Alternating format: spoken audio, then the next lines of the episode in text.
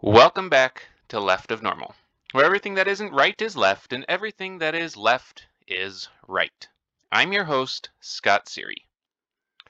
If this is your first time listening, welcome. If this is, if you're a regular listener, also welcome. For those who want to know more about why this podcast is titled Left of Normal, episodes one and two discuss that aspect. So when you're done with this as when you're done with this episode, check out the beginnings. And then, you know, all the things in the middle too, because it's all really good stuff. So for five weeks, starting near the end of July and through the majority of August, I was gone every weekend. And it wasn't actually just weekends. It was three or four day weekends. A couple of business ventures and a handful of backpacking trips where I could escape the confines of society and venture off into the woods to fight some grizzly bears. So I'm proud to report that I was indeed successful in all of my grizzly bear fights. Mostly because I'm like really strong and able to fight those things off no problem. I'm bat batting 100% here uh, zero bear encounters and zero of the bears won. So that's like a perfect record, right? So while getting away from society and the people therein was great, what I didn't quite realize when I was booking all these outings was that every single weekend was a major disruption to my routine. And that kind of stressed me out. Well, I could just cancel the pack trips and but I had already made these commitments to go. And so that stressed me out even more, knowing that I really couldn't get out of any of the obligations. So I did what I always do when stress or worry starts to creep in. I look at what's going on and I analyze each portion of my life to discover what's actually causing the stress or worry.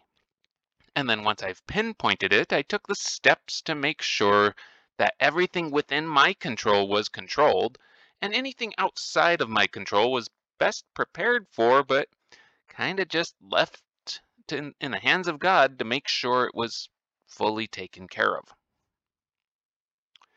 Part of what was in my control was the amount of work that I was doing, or perhaps more to the point, the amount of kind of extra stuff I had going on that wasn't at the top of the priority list. And I am sad to say that you, dear listeners, fell near the bottom. So instead of stressing out over making sure I had everything in order for this podcast and then publishing a new episode each week, instead I went back through and I revisited all the older casts that I that had the most listens and seemed to be the most popular. I then replayed those for those of you who may have forgotten or the new people that may have not been able to hear them before. So now I have no excuses. We are back into the swing of things, and we will once again have our regular, regularly scheduled programming. This week's programming is all about Asperger's and autism on the big and or little screen. So Hollywood loves to foray into the world they don't fully understand. They love to show off that they're woke and they try to bring awareness to things and most of the time they ultimately just royally F it all up. They did not fail to live up to expectations with about 90% of the examples I was able to think of when considering left of normal portrayals. So we'll head through a few of them and I'll kind of let you know my thoughts on what they got right and what they got oh so wrong. We'll start with probably the most well known the movie Rain Man. Back in the 1980s, Dustin Hoffman's character is an autistic savant. And it's actually based on a true story, but the real life Rain Man doesn't have autism. So, right off the bat, Hollywood is conflating autism with high intelligence or really an incredible memory. But at the time, the disorder wasn't fully understood, wasn't as well understood as it is now. And so it was really kind of just an attempt to make awareness that, hey, this is a condition that exists. Fast forward just a few years, and What's Eating Gilbert Grape hit the theaters. In this movie, Gilbert is dealing with his little brother Arnie, who is supposed to be autistic. Uh, although there are a handful of other mental illnesses that seem to accompany his autism, but the underlying issues seem to stem from being on the spectrum. Again, it was kind of a good stab at the autism spectrum disorder, but it really showed more extreme examples and a lot of other accompanying issues. All right, so two older movies that kind of sort of help through help people through knowing that autism exists, but nothing that really does the general public much good. Now, throughout the years, there have been some movies that were made specifically focused on autism spectrum disorder, and the main characters, the whole thing was, hey, this person has been diagnosed with this. I haven't actually watched a lot of those, in part because I think it's a bit cheesy to completely focus an entire concept of a movie on the disorder itself. But of course, it's just as cheesy to create a storyline around a autistic character just to make a feel-good movie. Lately, however, uh, left of normal characters have been a little better incorporated into the plots without a specific focus on their left of normalness. Most of these come on the small screen, aka television, television shows. We're going to start with The Big Bang Theory. Starting there, in part because it's the oldest one on my list, and it's what I find to be one of the most annoying representations.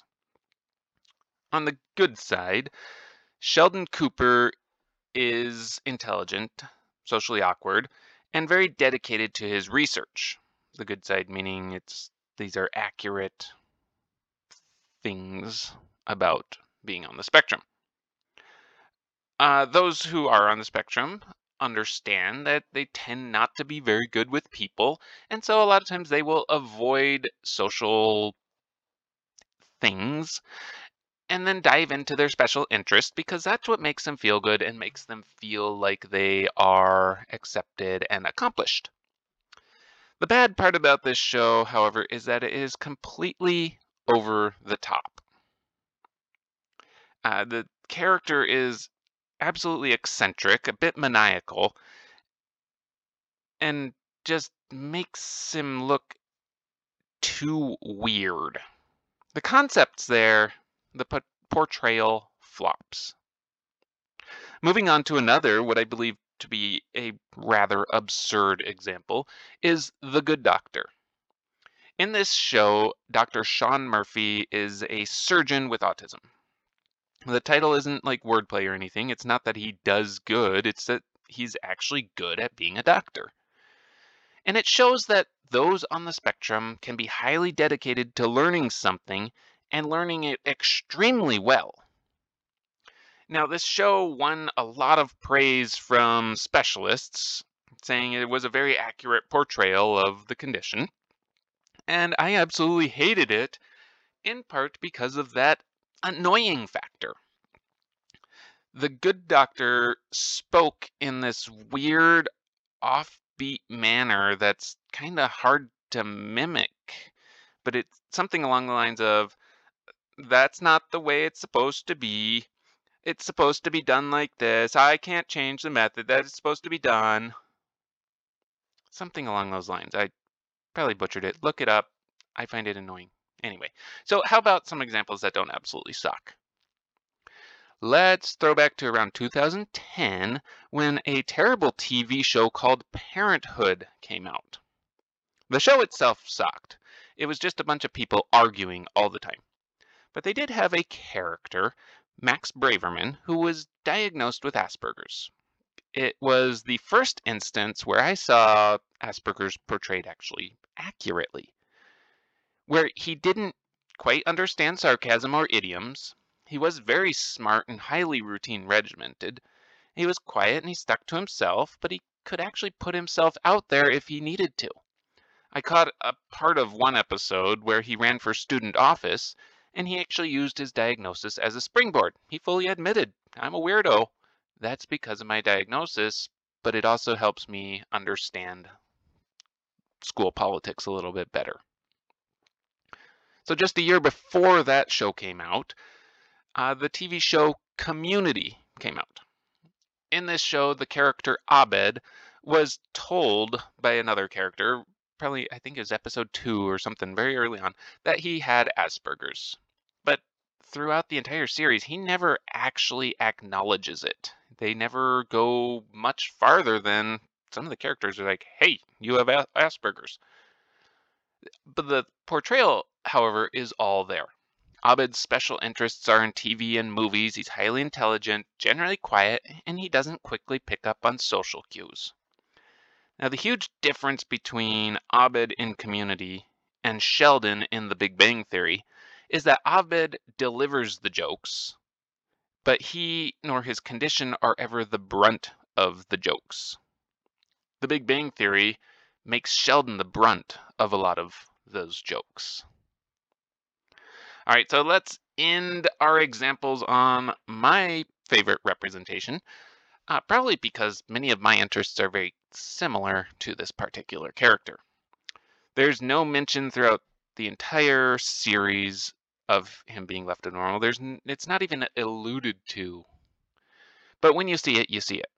The character is Ron Swanson in the show Parks and Rec.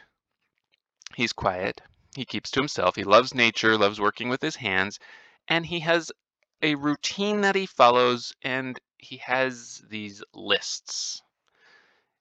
Like one point where he goes to a buffet that he he hates being at that place, but they serve his they serve bacon wrapped shrimp, and he explains that it's his third favorite meat wrapped in his first favorite meat. His left of normalness was solidified in my mind when Leslie Knope threw him a birthday party that consisted of a bottle of whiskey, a steak, and watching his favorite movies all alone. So here's a handful of examples of how, how Hollywood took a stab at portraying the left of normal person.